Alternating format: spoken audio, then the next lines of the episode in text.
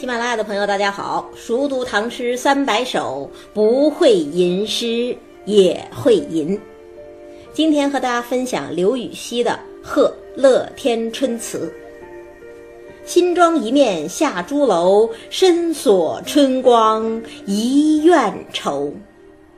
行到中庭数花朵，蜻蜓飞上玉搔头。刘禹锡，大家都知道，号称诗豪，性格潇洒，人生豪迈呀。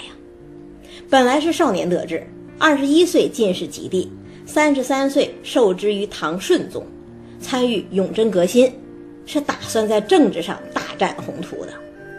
没想到呢，唐顺宗因病被逼下台，刘禹锡他们这些依附皇帝的革新派也就被贬官重责。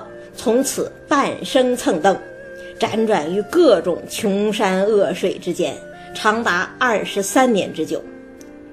那经历这样的磨难呢，一般人都会一蹶不振，但刘禹锡呢，却是愈挫愈奋。最经典的例子莫过于那两首玄都观桃花诗嘛。前一首讲玄都观里桃千树，尽是刘郎去后栽。后一首说什么？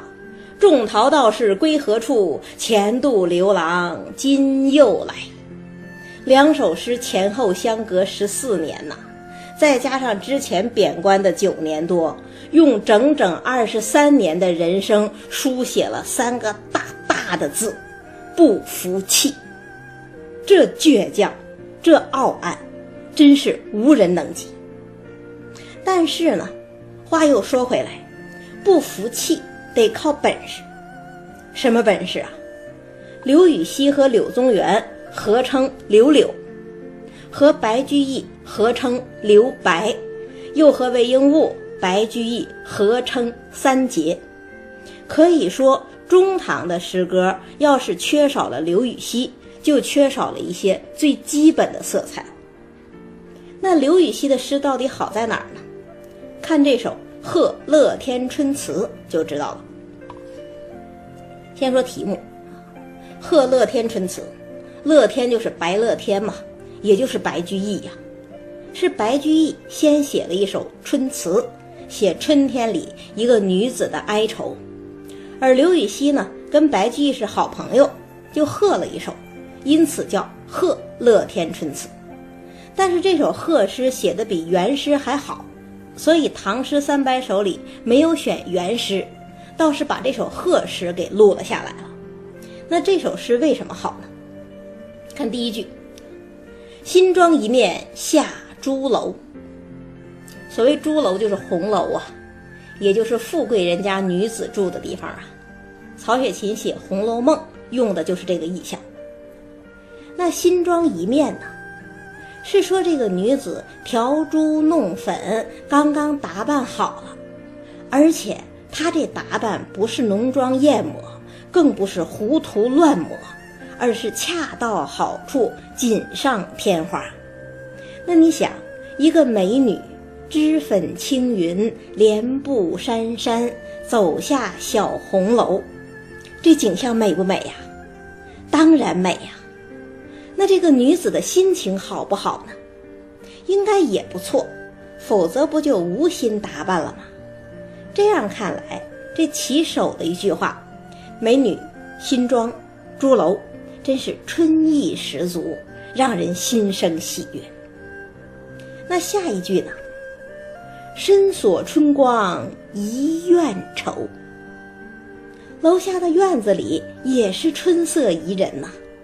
虽然作者什么都没写，但是“春光一院”这样的说法，已经让我们自动脑补了花团锦簇、燕舞莺歌了吧？可是呢，院门是紧闭的呀，满园的春色都被锁了起来，盎然的春意却无人欣赏。这样一来，刚刚走下楼的女主人公会怎样啊？一定也会触景生情吧？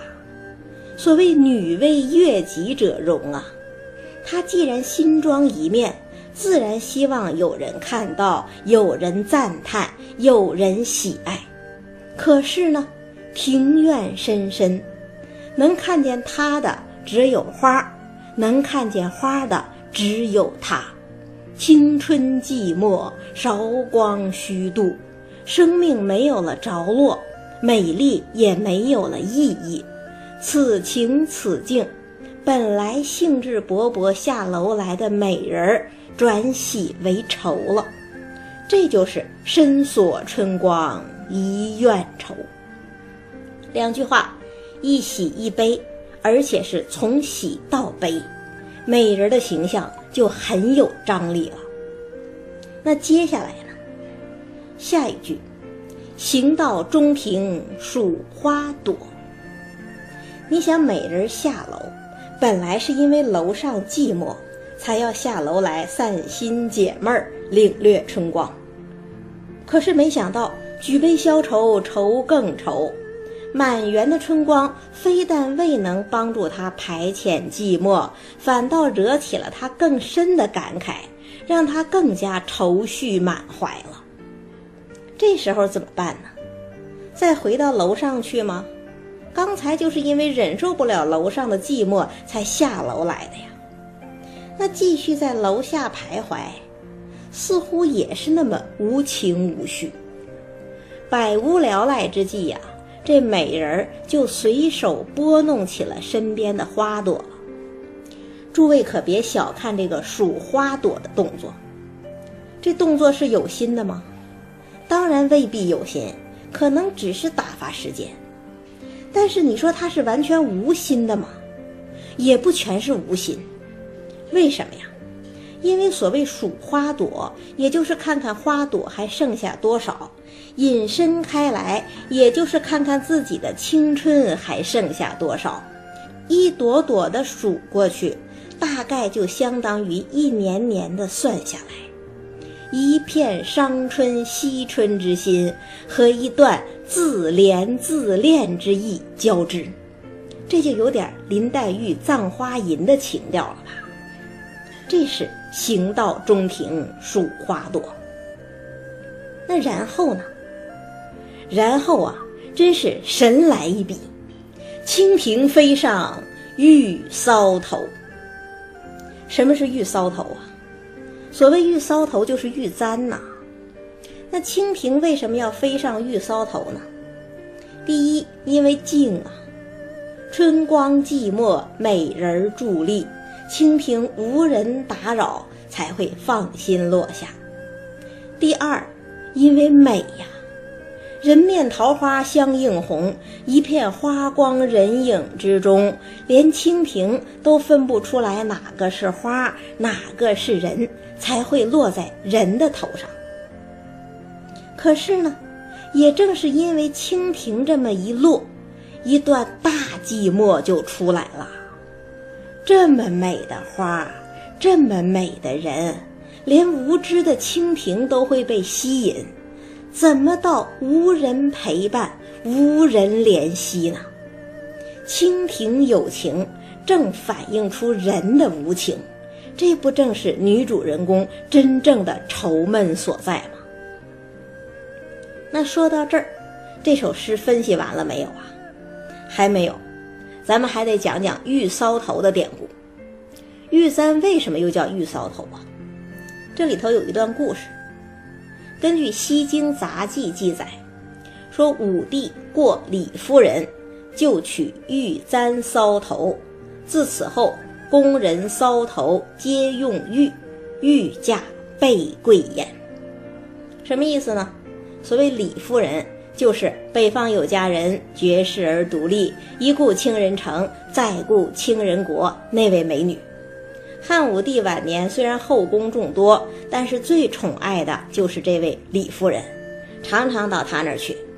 那有一次，汉武帝又在李夫人那儿，忽然觉得头发痒。就随手拿下李夫人的玉簪，搔起痒来。那当然，玉簪一拿下，李夫人一头秀发如乌云散乱，更添春情啊。这样一来呢，宫里其他的妃子们就自以为发现了得宠的秘方了，纷纷效仿，都去打造玉簪，也想吸引皇帝。一时间，连京城的玉价都给炒作了起来，涨了一倍的价钱。那从此之后，玉簪也就有了玉搔头的别名。那这样说来，刘禹锡为什么不写蜻蜓落在别的地方？偏偏要写蜻蜓飞上玉搔头啊！因为玉搔头代表着宠幸，代表着恩爱呀。可是呢，诗中的女子恰恰无人爱怜，只有蜻蜓飞上玉搔头，这不是更添愁绪了吗？蜻蜓无心人有恨，为谁零落为谁开？有这么一句话作结，整首诗就显得那么婉转含蓄，回味无穷。这就叫做神来之笔。